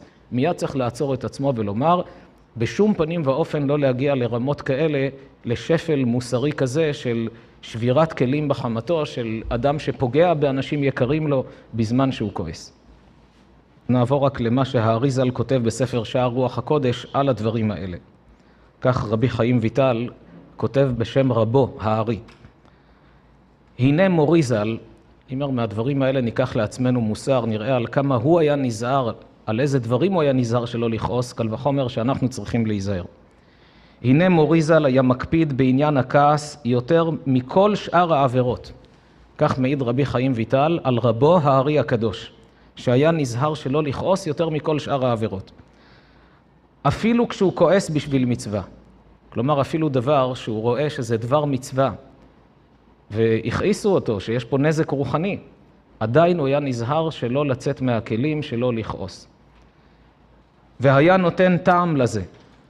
כי הלא כל שאר עבירות, כל עבירה פוגמת איבר אחד, אבל מידת הכעס פוגמת כל הנשמה כולה ומחליף אותה לגמרי. כי כאשר יתכעס האדם, הנשמה הקדושה מסתלקת ממנו ונכנסת במקומה נפש מצד הקליפה. ופה עוד ממשיך ומעריך עד כמה מידת הכעס כל כך מזהמת את האדם מבחינה רוחנית. מספרים על צדיק אחד לפני למעלה ממאה שנה היה גר בארצות אירופה הקרות, ושם היה קשה מאוד להשיג אתרוג. בארצות החמות יש אתרוגים, אבל שם קר מאוד, מתקרב חג הסוכות, כולם היו דואגים, היו קהילות שהיו, בית הכנסת, אנשי הקהילה היו קונים אתרוג אחד, וכל אנשי העיר היו משתמשים באותו אתרוג. היה קשה מאוד להשיג אתרוג. והאדם הזה רואה שחג הסוכות מתקרב, ולא, אין סיכוי לאתרוג. יומיים לפני סוכות בישרו לו שיש כאן איזה הלך שעובר דרך העיר ויש לו אתרוג. נוסע לכיוון העיר שלו והוא עם אתרוג. מיד רץ אליו, התחנן, תמכור לי את האתרוג. אמר לו שהוא קנה את האתרוג הזה בהמון כסף והוא לא מוכן בשום אופן למכור. אמנם בבית, בכפר שלו, במקום שהוא מגיע, יש אתרוג של כל הקהילה, אבל הוא רוצה אתרוג פרטי משלו. התחנן לפניו, אמר לו, פה לכל העיר אין. כמה כסף שאתה רוצה, אני אתן לך. והוסיף לו בסכומים עוד ועוד, עד שההוא התרצה למכור. אבל הוא עצמו לא אדם עשיר. נכנס לביתו, הייתה שם מגירה שהוא חסך כסף לחתונת הבת כבר שנים מאז שהילדה הייתה קטנה, היה כל פעם שיש לו קצת כסף, היה שם במגירה הזו. לקח את כל הכסף שהיה שם, זה היה פחות או יותר מה שההוא השתכנע למכור, הלך, נתן לו את הכסף, קנה את האתרוג. ובא הביתה שמח וטוב לב, קניתי אתרוג לסוכות. אשתו ידעה שאתרוג זה דבר יקר באזורים שלהם. שאלה אותו כמה זה עלה, אמר לה, מאיפה יש לך כסף? אמר לה, מהמגירה. אשתו נחרדה, את כל מה שחסכנו שנים, אתה השקעת באתרוג? בערה כולה, צרחה עליו, צעקה עליו, ליד התלמיד, יש תלמיד שעומד לידו והוא צועקת עליו, מבזה אותו. ולא התקררה דעתה בזמן הכעס שלה, עד שחטפה מידו את האתרוג והשליכה אותו על הרצפה. מה זה צריך להיות? על זה הדבר כזה אתה משלם הרבה כסף? באתרוגים יש שני סוגים של אתרוגים. יש אתרוג תימני שאין לו פיתם, אז גם אם משליכים אותו על הרצפה הוא יכול להישאר כשר. אבל יש אתרוג שיש לו פיתם, סוג של בליטה כזו עם כתר בראש האתרוג, ואתרוג כזה, כשהוא נופל על הרצפה ונופל לו הפיתם, הוא נפסל, אי אפשר לברך עליו יותר. והאתרוג הזה היה עם פיתם. השליכה אותו לרצפה, נפל לו הפיתם, פסלה אותו. התלמיד הסתכל בדאגה על הרב, איך הוא יגיב עכשיו? המון כסף ירד לטמיון. להפתעתו, הוא רואה את הרב מסתכל על אשתו כשהיא כולה מזיעה מרוב כעס ולחץ, רץ מהר לחלון כשהוא רגוע, סגר את החלון, אמר לה, כשאת מזיעה והרוח נושבת, את עלולה להתקרר. דאג לה שהיא לא תתקרר. והרים את האתרוג, ראה, בסדר, נאנח והניח. שאל אותו התלמיד אחר כך, כבוד הרב, איך, איך מגיעים לרמה כזו שאתה לא כועס ולא משתולל ולא צורח? אמר לו הרב, עשיתי חשבון פשוט. הכסף הלך, אתרוג גם אין לי. אז מה, אני גם אשחית את הנפש שלי על ידי כעס? אם אני כועס, אני רק מזיק לעצמי. מה התועלת שיש בזה? ופתאום שמתי לב שהיא עלולה להתקרר, הלכתי, סגרתי את החלון. אלה אנשים שמגיעים לשליטה עצמית כחומר ביד היוצר. כלומר, החשיבה שולטת בהנהגה, במעשה, אפילו בלב, אפילו ברגשות. אביו של רב חיים קניאבסקי, שגר היום בבני ברק, אחד מגדולי הדור שלנו, הציבור ודאי מכיר, אביו היה הרב יעקב ישראל קניאבסקי, הכינוי שלו היה סטייפלר. כשהייתי בחור בישיבה, כל הישיבות היו מתייעצים איתו ולומדים עד היום הספרים שלו, קהילות יעקב, ספרים ידועים בעולם הישיבות. היה גאון עצום בתורה. גם אביו היה באותה תקופה מגדולי הדור. כשהוא היה ישיש והיה חוזר מבית הכנסת לביתו, היו המון אנשים מלווים אותו, מכבדים אותו. הוא לא אהב את הכבוד הזה, יש כל כך הרבה מצטרפים, אז היו שומרים מרחק כמה מטר. הוא, הוא, הוא אמר, אני אדם פשוט, מה כל הכבוד הזה? אז היה הולך עם המקל שלו צעד אחר צעד, ואנשים כמה מטר אחריו, היה קהל גדול מלווה אותו, והוא ככה מרגיש שהוא אדם פשוט, הוא לא היה אוהב את כל הכבוד והגדולה. שבת אחת, כשהלכו אחריו, הרב לפתע החליק ונפל. ליד עץ, היה שם עץ. מיד כולם נחרדו ורצו אליו כדי לעזור לו, להרים אותו, אדם ישיש, גדול הדור, נופל. להפתעתם ראו אותו כשהוא נופל, משלב את הידיים ונופל בצורה כזו. זה... אנשים נופלים, שמים את הידיים, נזהרים שלא... והוא משלב את הידיים ונופל. אחרי שקם והושיבו אותו על הספסל שם וראו שהכל בסדר, לא קרה לו כלום. אז שאל אותו אחד המקורבים אליו, אמר לו, כבוד הרב, מה, מה זה היה שילוב הידיים הזה? אמר לו, הייתי קרוב לעץ, וכשראיתי שאני מתחיל ליפול, פחדתי שתוך כדי נפילה אני אחזיק בעץ ואני עלול לתלוש איזה עלה או משהו, אז כדי להיות בטוח שאני לא מחזיק בעץ, שילבתי את הידיים. למי יש זמן, תוך כדי נפילה, לחשוב על הלכות ולשלב את הידיים ולהספיק ליפול בצורה שהוא בטוח לא ייכשל בחילול שבת. זה גדולה של אנשים ששולטים בעצמם כחומר ביד היוצר. עוד מעשה שהיה עם הרב שלמה וולבה, זכר צדיק לברכה, חיבר את הספר עלי שור, היה בעל מוסר עצום, לפני כמה שנים נפטר. כשהיה זקן, פתח בירושלים את בית המוסר, בית מדרש, זה היה פתוח לכל מי שרוצה, פעם בשבוע היה מוסר שיעור לבחורי ישיבות על דרכי ההנהגה, איך צריך להתנהג, איך להיות בן אדם, איך להגיע, ל... הוא עצמו היה אדם מאוד מאוד מיוחד בבן אדם לחברו, בבן אדם למקום, הספרים שלו עלי שור, ספרים מלאי עומק, יותר מכל הפסיכולוגים ש... שיש בדורות האלה. גאון עצום, אפשר לקנות שני ספרים עלי שור, לראות מה זה עומק חשיבה של אדם. סיפר לי אדם שהיה נוכח בשעת מעשה שם בבית המדרש. השיעור נניח מתחיל בשמונה וחצי בערב. כמדומני שבאמת זו הייתה השעה, אבל לא משנה, נניח שמונה וחצי. אברך אחד הסתכל בשעון וראה שמונה שלושים ושתיים, והוא עדיין ברחוב. נזהרו לא להפסיד שום מילה. אז הוא פתח בריצה, כדי שיספיק, הרב מתחיל שמונה וחצי או כמה דקות אחרי, שיספיק לשמוע אותו מתחילת השיעור. פתח בריצה, דוהר שם ברחוב, הגיע לבית המוסר, זה היה כזה כמו חדר, כמו חנות כזו גדולה שעשו אותה בית המוסר, וכשהוא נכנס, הוא פתח את הדלת בעוצמה, בהתלהבות, ככה, תוך כדי ריצה, אדם שרץ ופותח, אז פתח בטריקה. והוא לא ידע שבדיוק הרב היה אחרי הדלת, בדרכו למקום שהוא הולך למסור את השיעור. וכשהוא פתח, הרב היה הולך קצת כפוף, הדלת נטרקה בעוצמה בראשו של הרב. הוא רק נכנס וקלט במי הוא חבט את הדלת, רצה לקבור את עצמו באדמה. מי שהיה שם סיפר לי, הוא אומר, כולם הסתכלו על הרב, איך התגובה? ברוך השם, לא קרה לרב כלום. אבל כולם הסתכלו לראות את התגובה, הוא אומר, ראיתי עליו שהוא נזהר מאוד שלא להסתכל על מי פתח את הדלת. הוא מיד סובב את הראש והלך לצד בלי להסתכל, שלא להעליב אותו. הוא ידע שאם הוא יסתכל ויראה במי הוא חבט, הוא מאוד ייעלב. אז הרב נזהר, עד יום מותו הוא לא ידע מי זה שחבט בו. הוא אומר, ראינו עליו שהוא מקבל, והוא מסובב את הראש בכוונה, כל אחד מאיתנו שהיה חוטף מכה, מיד היה מסתכל, מי זה החצוף הזה שנכנס בצורה כזו?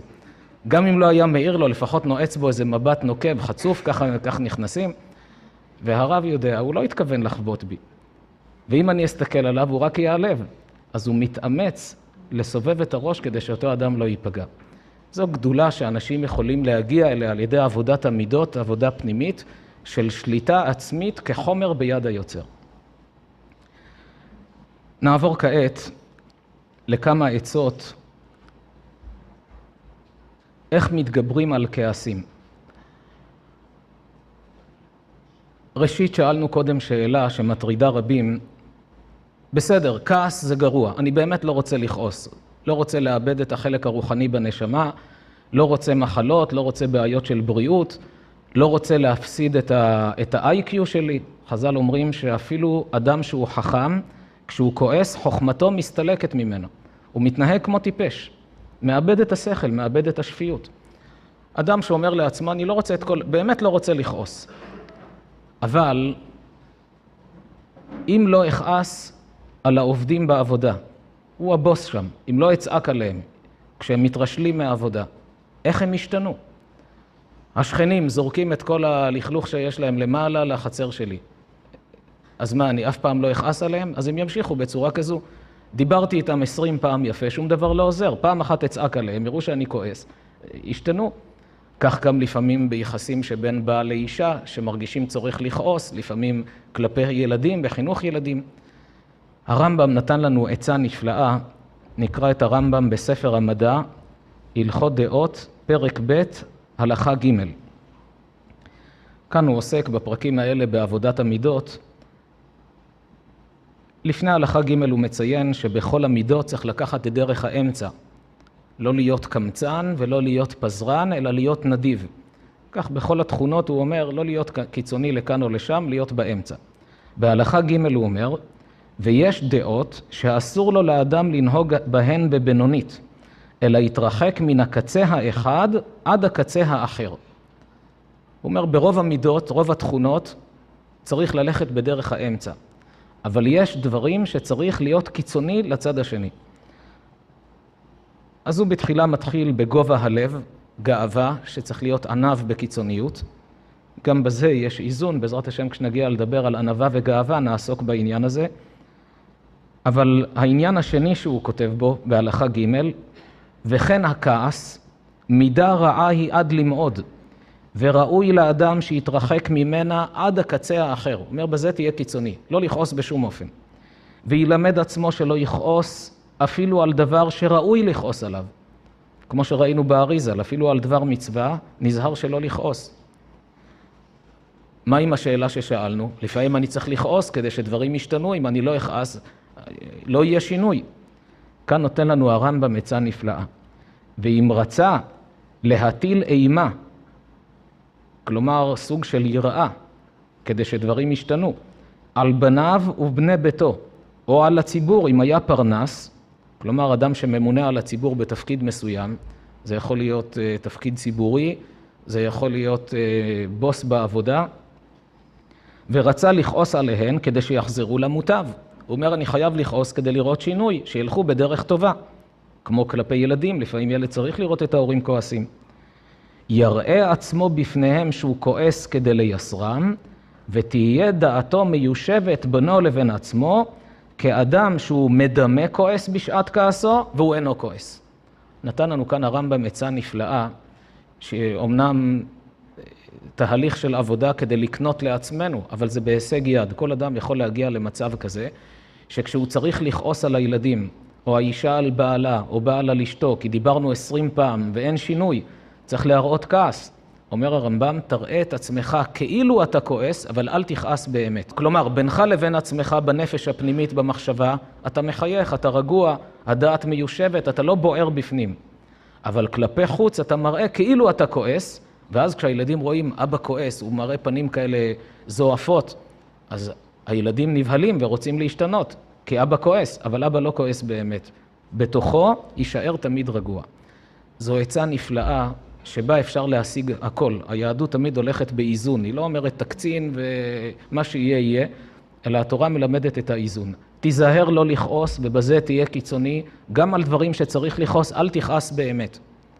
מה קורה אם אני רוצה שינוי? תעשה את עצמך כאילו אתה כועס. תראה בפנים, תנועת גוף, שפת גוף, טון דיבור, תראה כאילו אתה כועס, אבל אל תכעס באמת. זו עצה נפלאה שנתן לנו כאן הרמב"ם לאיזון נפלא. באותה הזדמנות נמשיך לקרוא את דבריו של הרמב"ם. אמרו חכמים הראשונים, כל הכועס כאילו עובד עבודה זרה.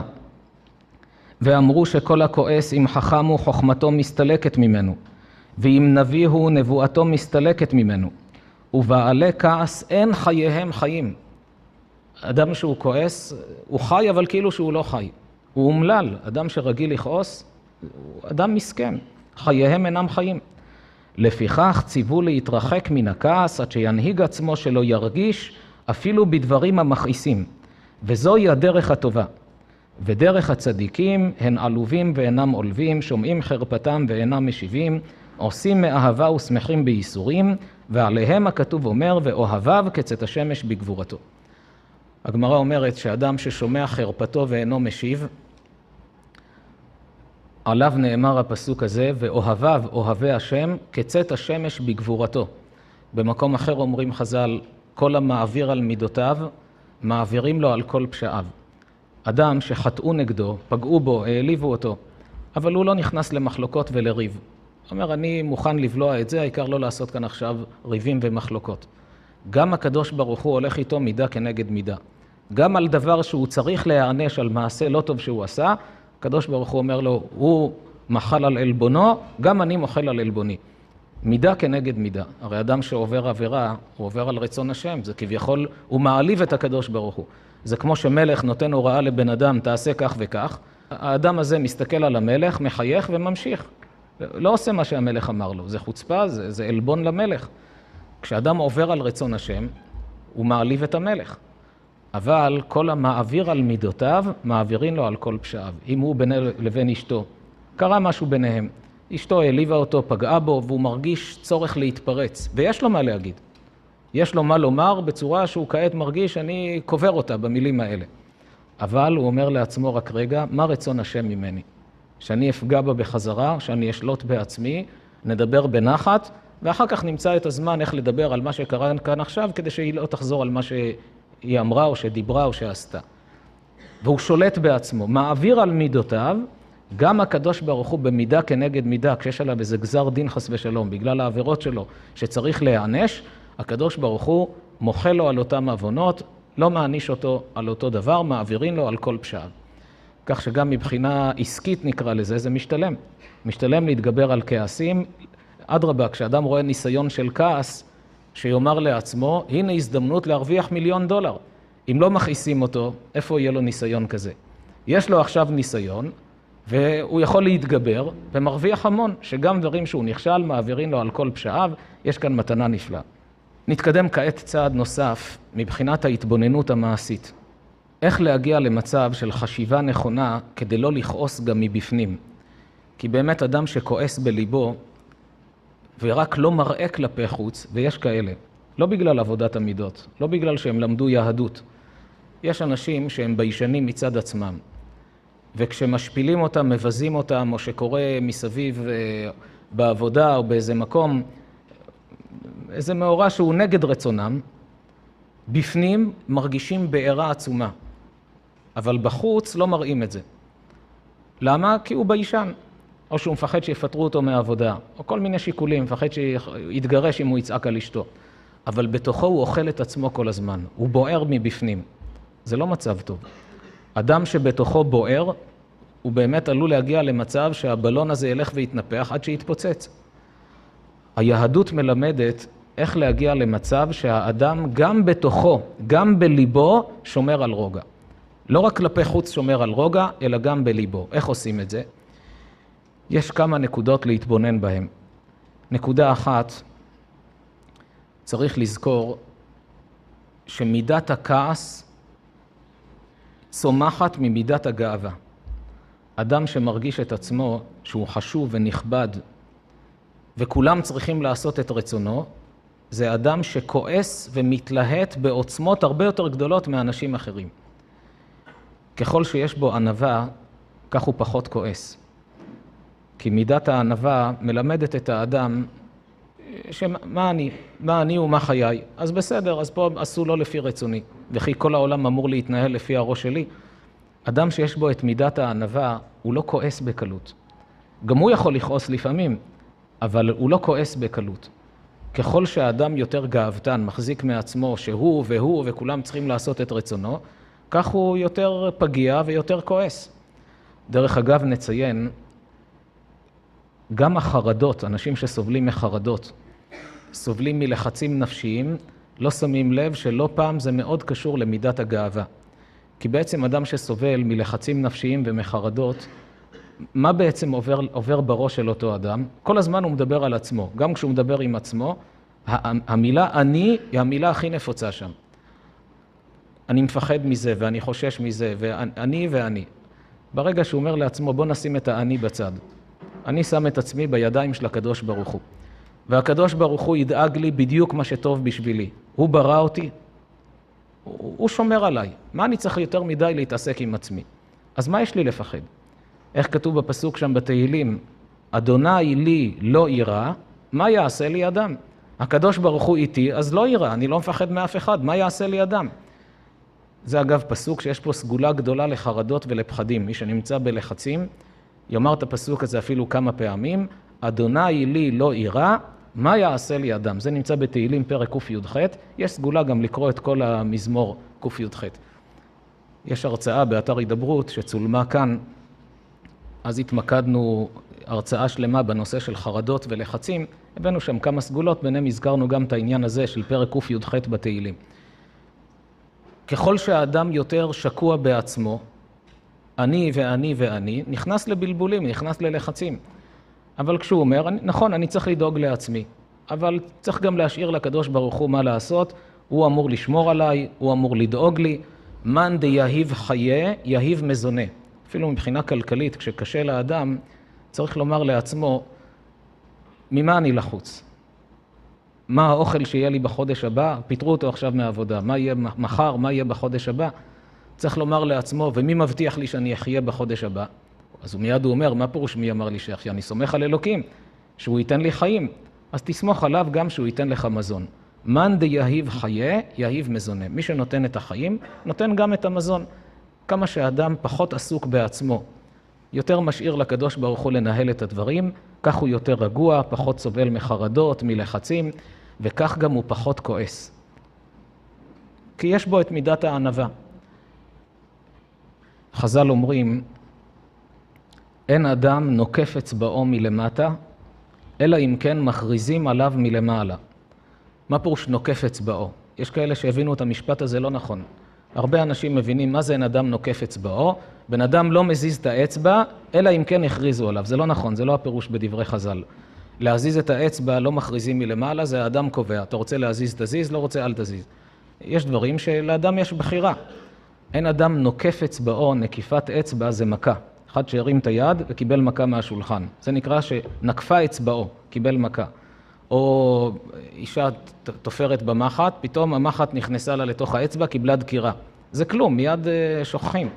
אפילו דבר כזה קטן, אבל קיבלנו צער באותה שעה, אין אדם נוקף אצבעו, מקבל מכה קטנה מלמטה, אלא אם כן מכריזים עליו מלמעלה. כלומר, האדם הזה היה צריך כפרת עוונות ברמה קטנה, על עניין מסוים. אז הוא קיבל מכה קטנה.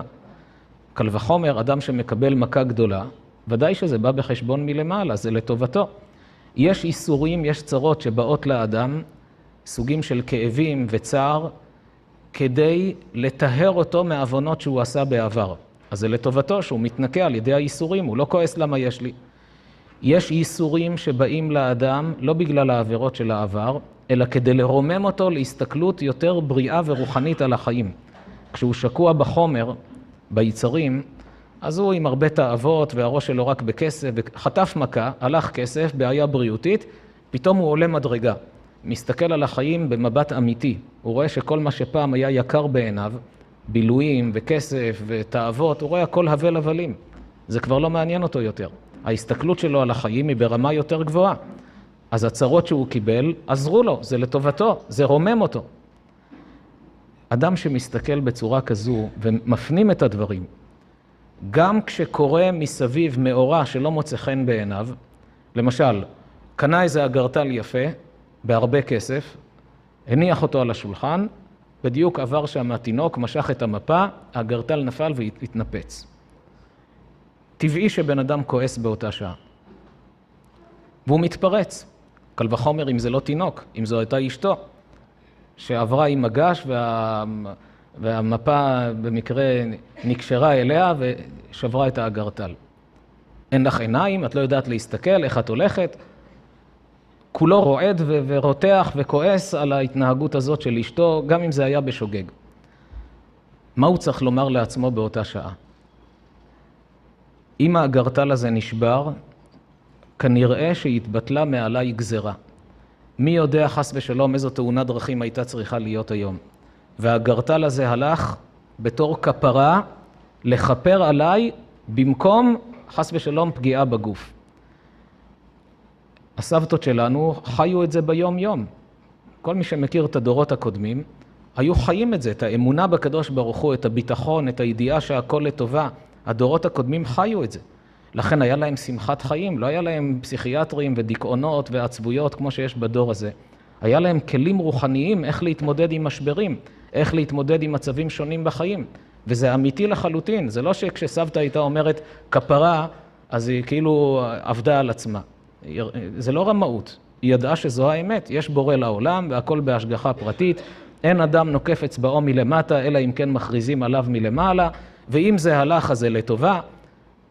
כשחיים בצורה כזו גם לא כועסים. אמנם אי אפשר להיות מלאך ביום, אי אפשר להחליט, זהו, מהיום אני יודע, אין אדם נוקף אצבעו, אני יותר לא כועס אף פעם. יש נפילות, יש עליות, יש הצלחות, יש כישלונות, אבל זו עבודה. גם אם כמה שנים האדם עובד על העניין הזה עד שמגיע למצב שהוא לא כועס, לא רק לא כועס בחיצוניות, בחיצוניות יותר קל לו לכעוס. הקושי הגדול הוא לא לכעוס גם בפנימיות. זו עבודה פנימית מחשבתית, אבל היא בהחלט בהישג יד שכל אדם יכול להשיג ולהגיע אליה.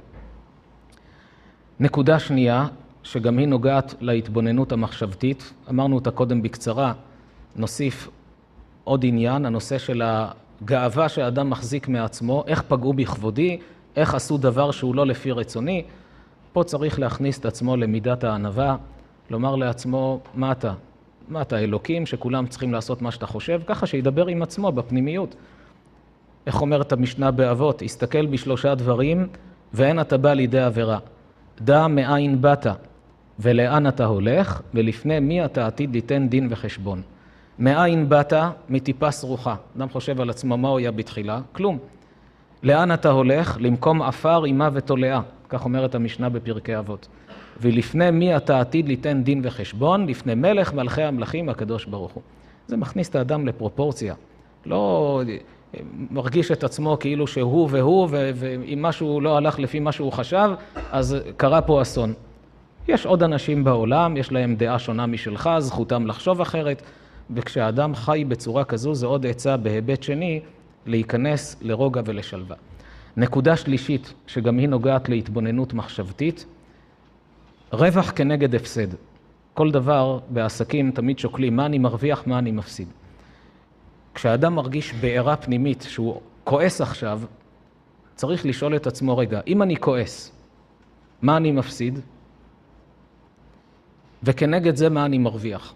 נניח שהכעס הזה יגרום שאשתו תיזהר מהיום והלאה כשהיא עוברת ליד המפה שלא להפיל את האגרטל. יכול להיות שזה יעזור לו, ההתלהטות הזו. אבל הכעס הזה, שהוא כעס, מה שהוא הפסיד באותה שעה זה לא משתלם. זה כמו שנתנו עצה כללית, אדם שיש לו פיתוי לעבירה, והיצר בוער בו. מרגיש פיתוי עצום, הוא, הוא לא יכול לעמוד בזה. הוא מרגיש, זה תאווה גדולה. צריך לומר לעצמו, רגע, למה אני רוצה לעשות את העבירה הזו? כדי ליהנות, נכון? אם היו מציעים לי לאכול ארוחת צהריים טעימה, שאני מאוד אוהב אותה, נניח ארוחה הכי טעימה, ושואלים אותי, אתה רוצה לאכול את האוכל הזה שאתה מאוד אוהב ממסעדה פלונית? התשובה היא, כן, אבל כמה זה יעלה לי? אם ייתנו לו מחיר סביר, הוא יאמר בסדר. אבל אם יאמרו לו, על הארוחה הזו אתה משלם 20 אלף שקל, מה הוא יגיד? לא תודה. מעדיף לאכול פלאפל בעשרה שקלים, ולא לשלם 20 אלף שקל. נכון, אני אהנה מזה, אני אוכל את הצלחת הזו, אני אהנה, אבל לא בשביל 20 אלף שקל, זה לא משתלם. כך כשהיצר בוער באדם להפיל אותו בעבירה, צריך לומר לעצמו, מה אני בוער כל כך? כי אני רוצה ליהנות עכשיו, אבל מה אני אשלם אחר כך? זה לא משתלם. נכון, אני רוצה ליהנות, אבל לא בשביל לשלם מחיר כבד. זה נכון בכל עבירה, כך גם במידת הכעס. כשאדם מרגיש בעירה פנימית, צריך לומר, רגע, על מה אני כועס? בגלל שקרה משהו? אבל מהכעס אני אפסיד עוד יותר, אז זה לא משתלם. עד כאן מההיבט של ההתבוננות המחשבתית. נעבור כעת לקראת סיום לעצות מעשיות. איך מתגברים על כעסים מבחינה מעשית. עצה אחת נתן לנו הרמב"ן באיגרת המפורסמת שלו, תתנהג תמיד לדבר כל דבריך בנחת, לכל אדם בכל עת, ובזה תנצל מן הכעס שהיא מידה רעה להחטיא בני אדם. קודם קראנו את הרמב"ם, רבי משה בן מימון, עכשיו אנחנו מדברים על איגרת הרמב"ן, רבי משה בר נחמן, שחי אחרי הרמב"ם. אומר הרמב"ן, אתה רוצה עצה טובה איך להתגבר על כעס? תתנהג תמיד לדבר כל דבריך בנחת. יש אנשים שהטון דיבור הרגיל שלהם הוא טון דיבור גבוה של צעקות. ואז כשמכעיסים אותם, בקלות הם משתוללים. צריך להתחנך לזה, להתרגל לזה, לדבר בנחת. לכל אדם, מי שישים לב כמה פעמים המילה כל מופיעה שם, לכל אדם, בכל עת. תתנהג תמיד לדבר כל דבריך בנחת, לכל אדם, בכל עת. שלוש פעמים אומר את המילה כל. למה? דבר ראשון, תתנהג תמיד לדבר כל דבריך בנחת. כל דבריך, זה בא לומר, לעתים בן אדם מדבר עם חברו בנחת. פתאום החבר שלו מעלה נושא, רק הוא שומע את הנושא הזה, טון הדיבור שלו משתנה והוא יוצא מהכלים. למה? כי הנושא הזה מעצבן אותו. הוא, הוא, הוא לא יכול לסבול, רק שומע את הנושא, זה מרתיח אותו. אומר הרמב"ן, כל דבריך, לא חשוב על מה אתה מדבר, כל דבריך תדבר בנחת. יש מצבים שהנושא לא מכעיס, אבל הבן אדם הזה מעצבן. הוא רק מדבר עם, הוא מדבר עם מישהו, רק יתערב עוד מישהו, הוא כולו רותח. לכן הוא אומר, לכל אדם, לא משנה עם מי אתה מדבר, לא רק כל דבריך, אלא לכל אדם. והקול השלישי, בכל עת. יש מצב שהנושא לא מכעיס, והאדם לא מכעיס, אבל העיתוי, העיתוי מאוד מעצבן. למשל, גבר בא לצאת מהבית לעבודה, אשתו עקרת בית, כבר בראש הוא מתכנן כמה טלפונים יש לו לעשות בדרך, והוא כבר ממש בגבול, הוא עומד לאחר. מניח את היד על ידית הדלת כדי לפתוח, ואז אשתו פתאום נזכרת לדון איתו בעניין שמבחינתה יש לה את כל הזמן שבעולם, והוא בוער לצאת עכשיו. אז הוא מנסה לגלות איפוק, אבל אחרי שלוש דקות הוא, הוא פתאום מרגיש התפרצות. בכל עת. גם העיתוי תדבר בנחת. אתה יכול להסביר, תתנצל. תסלחי לי, אשתי היקרה, אני ממש ממהר, אני מבטיח לך, אני אחזור, נדבר על זה בנחת, אבל אל תתפרץ, אל תצעק. ובזה תנצל מן הכעס שהיא מידה רעה להחטיא בני אדם, בזה מתחיל הרמב"ן את סדר עבודת המידות שלו באותה איגרת. עצה שנייה להתגבר על כעסים, עצה שאולי נראית מוזרה, אבל שווה לנסות. כשכועסים על בן אדם, אל תסתכל עליו. כי כשמסתכלים על אדם שביצע מהלך שמכעיס אותנו, ככל שמסתכלים עליו יותר, כועסים יותר ויותר. הבעירה הולכת וגדלה. עצה טובה, להסתכל לכיוון אחר, לעמוד ליד החלון, להסתכל לנוף, ללכת למטבח, להכין כוס קפה, לא להסתכל עליו באותה שעה כשכועסים עליו, כי זה גורם לבעירה. עצה מעניינת נוספת, קשורה לאותו עניין, להרים את הגבות כלפי מעלה, נראה משונה, אבל שווה לנסות. אני אסביר איך זה עובד. למה כשמרימים את הגבות כלפי מעלה, פשוט לאמץ את המוח, לכווץ את המצח כלפי מעלה עם הגבות, זה מרגיע. בדרך כלל, כשכועסים, הרי יש את שפת הגוף. הגבות בדרך כלל מתכווצות, העיניים יוקדות, ואז התהליך הזה הוא תהליך שמאוד מחובר בנפש האדם לכעס. כשהאדם מכריח את החיצוניות שלו להתנהל אחרת, החיצוניות משפיעה על הפנימיות. כמו שהפנימיות משפיעה על החיצוניות, אדם רגוע, כשהוא כועס, פתאום המבט יוקד, הגבות מתכווצות. יש גם מהלך הפוך, שהחיצוניות משפיעה על הפנימיות. למה זה דומה? ידוע למשל בגרפולוגיה, כתב האדם מלמד על נפש האדם.